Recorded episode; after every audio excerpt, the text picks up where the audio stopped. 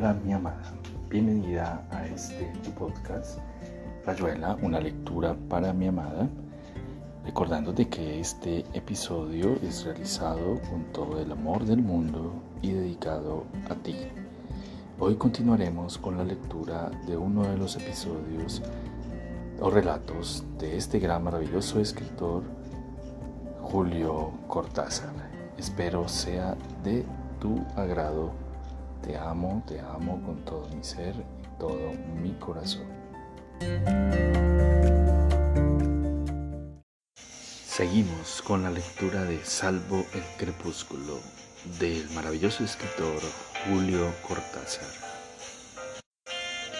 El sentimiento de la poesía en la infancia.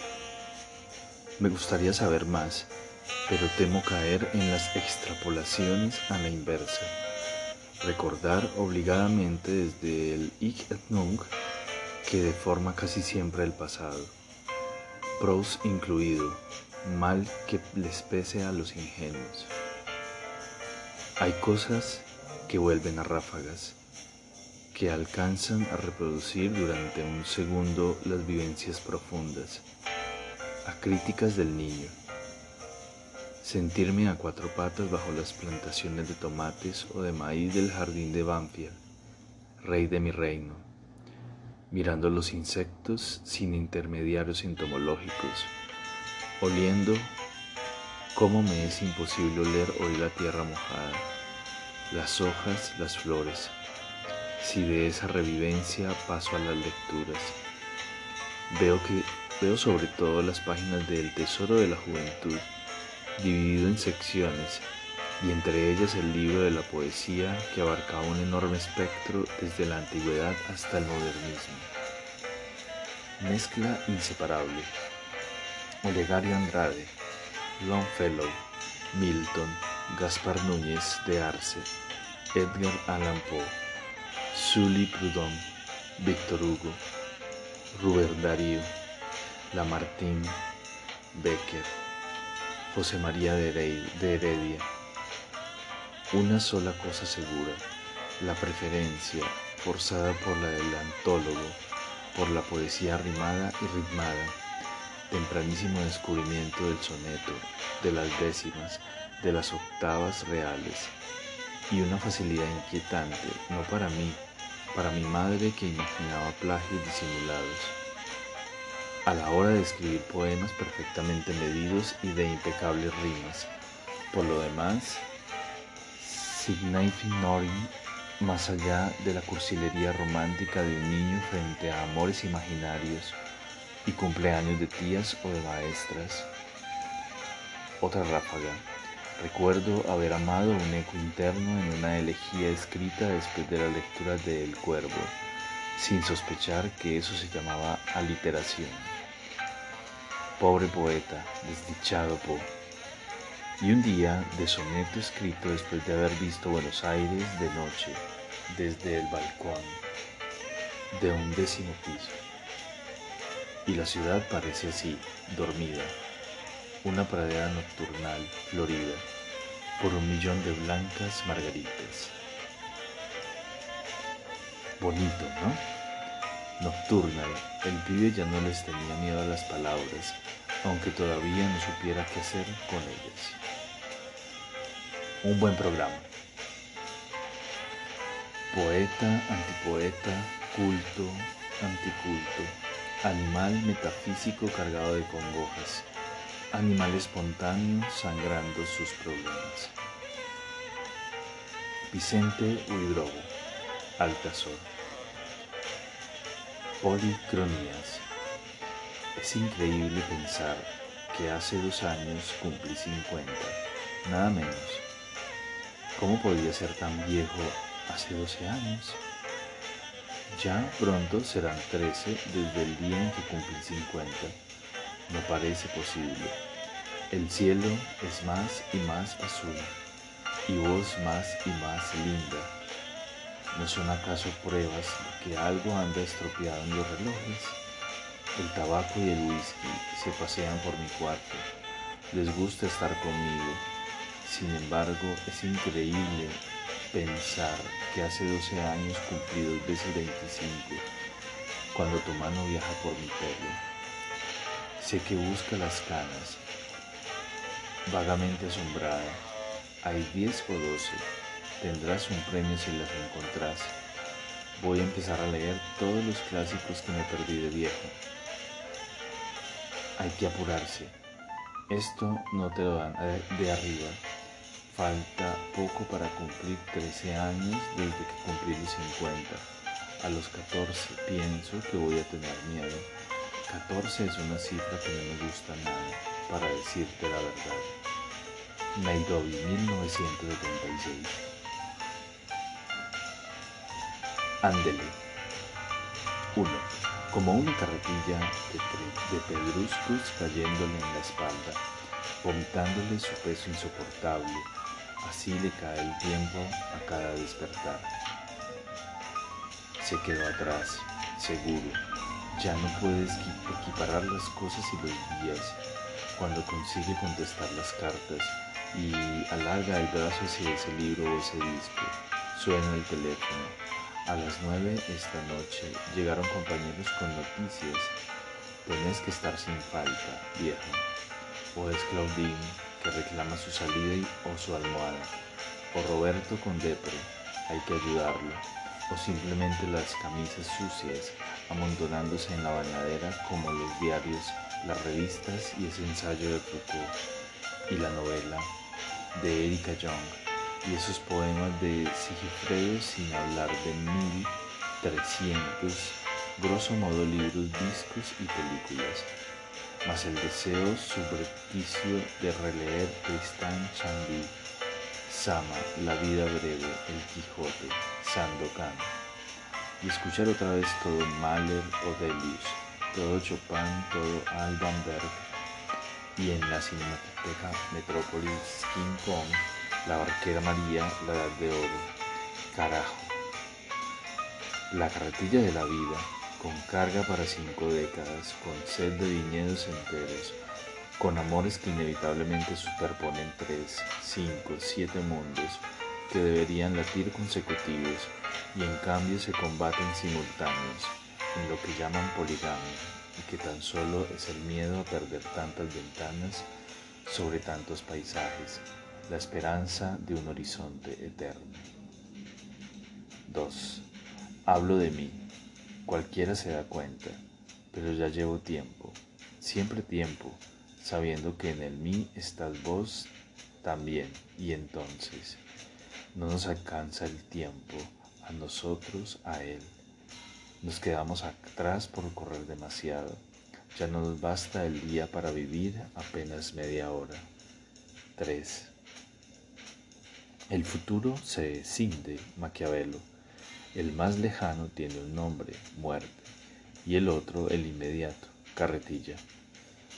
¿Cómo puede vivirse en un presente apedreado de lejos? No te queda más que fingir capacidad de aguante. Agenda hora por hora, la memoria almacenando en marzo los pagarés de junio, la conferencia prometida, el viaje a Costa Rica, la planilla de impuestos. Laura que llega al 12, un hotel para Ernesto y no olvidarse de ver al oftalmólogo. Se acabó el detergente. Habrá que reunirse con los que llegan fugitivos de Uruguay y Argentina. Darle una mano a esa chiquita que no conoce a nadie en Ámsterdam. Buscarle algún laburo a Pedro Sáenz. Escucharle su historia a Paula Flores que necesita repetir y repetir cómo acabaron con su hijo en Santa Fe. Así se te da el hoy, en nombre de mañana o de pasado. Así perdes el centro de una despiadada excentración a veces útil, claro, útil para algún otro, y está bien, pero vos, de este lado de tu tiempo, ¿cómo vivís poeta? ¿Cuánta nafta te queda para el viaje que querías tan lleno de gaviotas? No se me queje, amigo. Las cosas son así y no hay vuelta. Métale a este poema tan prosaico que unos comprenderán y otros, tu abuela, dese al menos el gusto de la sinceridad y al mismo tiempo contesté esa llamada. Sí, de acuerdo, el jueves a las cuatro, de acuerdo. Amigo Ariel, hay que hacer algo por los refugiados. 5. Pero pasa que el tipo es un poeta y un cronopio a sus horas, que a cada vuelta de la esquina le salta encima el tigre azul, un nuevo laberinto que reclama ser relato o novela o viaje a Islandia.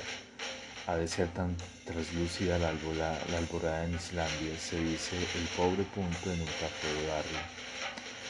Le debe cartas necesarias a Ana Benson, le debe un cuarto de hora a Eduardo y un paseo a Cristina, como el otro murió debiéndole a Esculapio un gallo.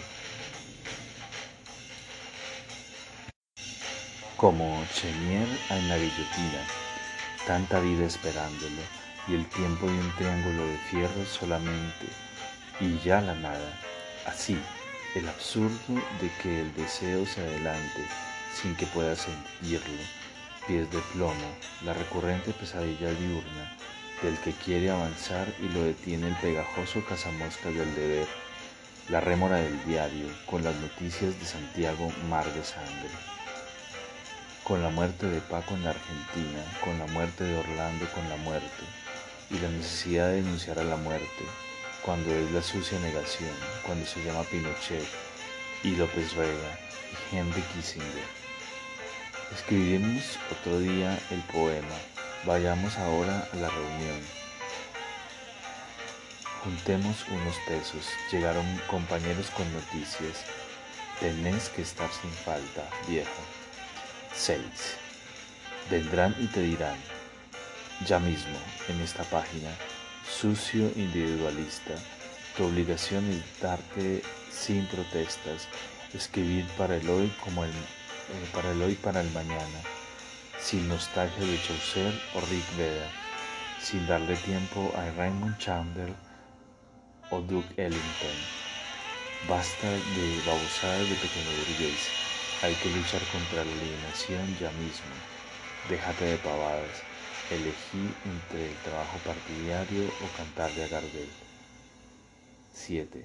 Dirás, ya sé, que es lamentable al cohete y tendrás la razón más objetiva, pero no es para vos que escribo este poema, este prosema. Lo hago pensando en que arrima el hombro mientras se acuerdan de Rubén Darío o silba un buen blues de Big Bill Bronzy. Así era Roque Dalton, que ojalá me mirara escribir sobre el hombro con su sonrisa pajarera, sus gestos de cachorro y la segura, bella inseguridad del que ha elegido guardar la fuerza para la ternura y tiernamente gobernar su fuerza. Así era el Che con sus poemas de bolsillo, su Jack London llenándole el viva de, buscadores de oro y esquimales, y era también así los muchachos nocturnos que en La Habana me pidieron hablar. Marcia la Iseca, llevándome en la sombra hasta un balcón donde dos o tres manos apretaron la mía y bocas invisibles me dijeron amigo, cuando allá donde estamos nos dan tregua, nos hace bien tus cuentos de cronopios, no más queríamos decírtelo, hasta pronto. 8. Esto va derivando hacia otra cosa, es el tiempo de ajustarse el cinturón, zona de turbulencia. Nairobi 1976. A ver, Ustedes, con la mano en el corazón, díganme, digan si no es hora que nos juguemos la piel a cara o seca para que el pueblo saque la sortija antes que suenen las sirenas y el caballo ciego empiece de nuevo. Julio Juazi, increíble de la suerte. Nocturno. Tengo esta noche las manos negras el corazón sudado, como después de luchar hasta el olvido con los cien pies del humo. Todo ha quedado allá, las botellas, el barco, no sé si me querían y si esperaban verme. En el diario tirado sobre la cama dice encuentros diplomáticos, una sangría exploratoria. Lo batió alegremente en cuatro sets. Un bosque altísimo rodea esta casa en el centro de la ciudad. Yo sé, siento que un ciego está muriéndose en las creencias. Mi mujer sube y baja una pequeña escalera, como un capitán de navío que desconfía de las estrellas. Hay una taza de leche, papeles, las once de la noche. Afuera parece como si multitudes de caballos se acercaran a la ventana que tengo a mi espalda. Ridete, patio de la prisión de la Santé. No es la previsión del filo que me apartará de mí mismo, ni la sospecha científicamente desmentida del después. Lo que venga vendrá, y no vendrá nada, y es mucho. Pero que toda la raza esté durmiendo hasta ahora, que el patio al alba con paredes y paredes no contenga más que a los infames testigos que callarían el ruido dulce de mi sangre, que no haya verdaderamente un hombre en un árbol, ni siquiera luz en la ventana, porque no habrá ventanas. Que esto vaya a ocurrir entre sombras furtivas y miradas al suelo, mientras mi raza duerme cerca de este pedazo de sí misma. No, no es la previsión del boca abajo, el, ínfimo error, terror que me levantará los nervios como látigos en esa eternidad en que el triángulo desciende, ni la sospecha de que todo puede no acabar ahí, ni el grito que por su cola cuenta me abrirá estúpidamente la boca. Pienso en tambores enlutados, en una procesión penitencial, entre dos olas grises, de niños y de bocas vomitando mi nombre, en ojos como lenguas, en uñas como perros, la raza ahí, y el sol infatigable espectador de espectadores, y poder ser valiente para algunos, y creer que ese balcón cerrado guarda una lástima y un rezo, unido en la irrisión y la blasfemia, sangre de sangres, víctima de víctimas despedazado por mí mismo en cien mil manos. No sé este trance de sorda madrugada, este cuello desnudo para nadie. Para leer en forma interrogativa. ¿Has visto, verdaderamente has visto, la nieve, los astros, los pasos afelpados de la brisa? ¿Has tocado, de verdad has tocado, el, el plato del el plato del pan, la cara de esa mujer que tanto amas, has vivido como un golpe en la frente. El instante, el jadeo, la caída, la fuga, ha sabido. Con cada poro de la piel, sabido que tus ojos, tus manos, tu sexo, tu blando corazón, había que tirarlos, había que llorarlos, hasta que había que inventarlos otra vez.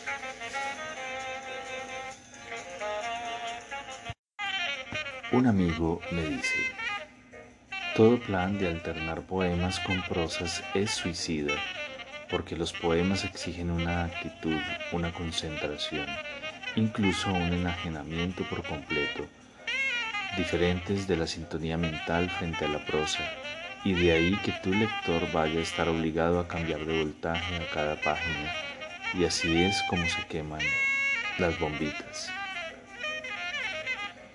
Puede ser, pero sigo tercamente convencido de que poesía y prosa se potencian recíprocamente y que lecturas alternadas no las, no las agreden ni derogan.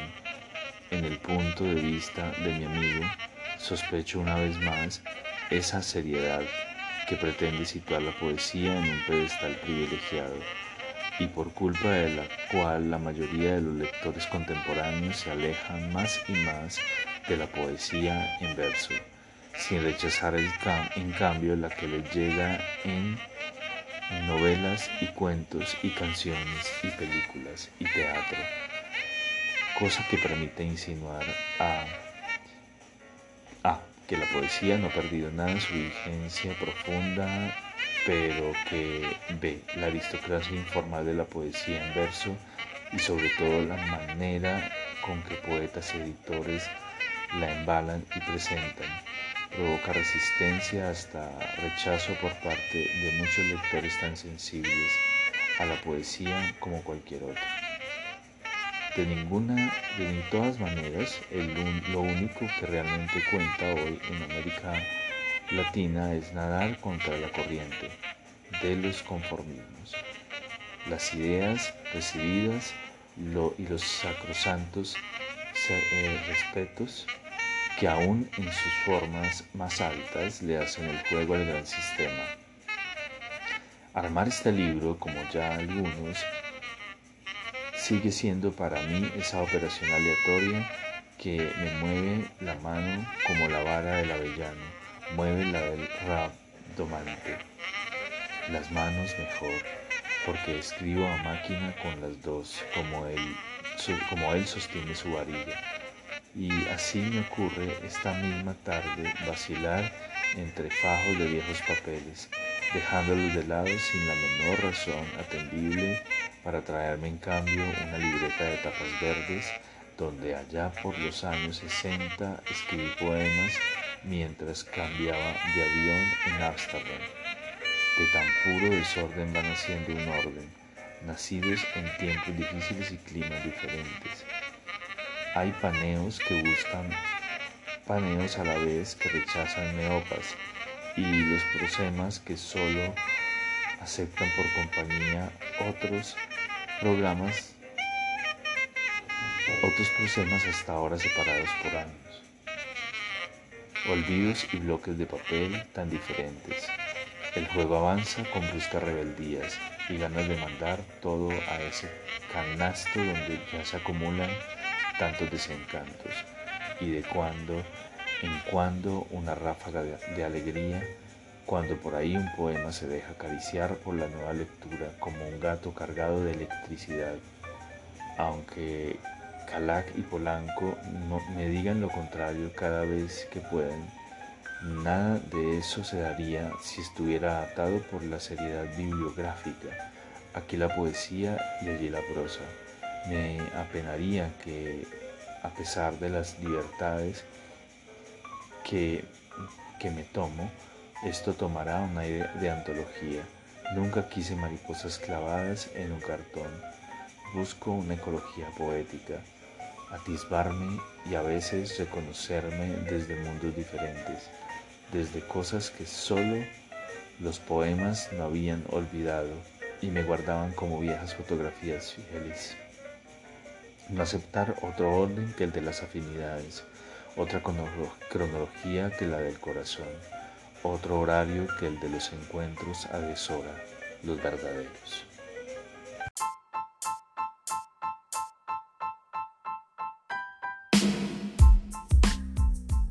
Y aquí termina Rayuela, una lectura para mi amada. Espero eh, esta lectura haya sido de tu agrado. Recuerda que te amo, te amo con todo mi ser y todo mi corazón. Te amo.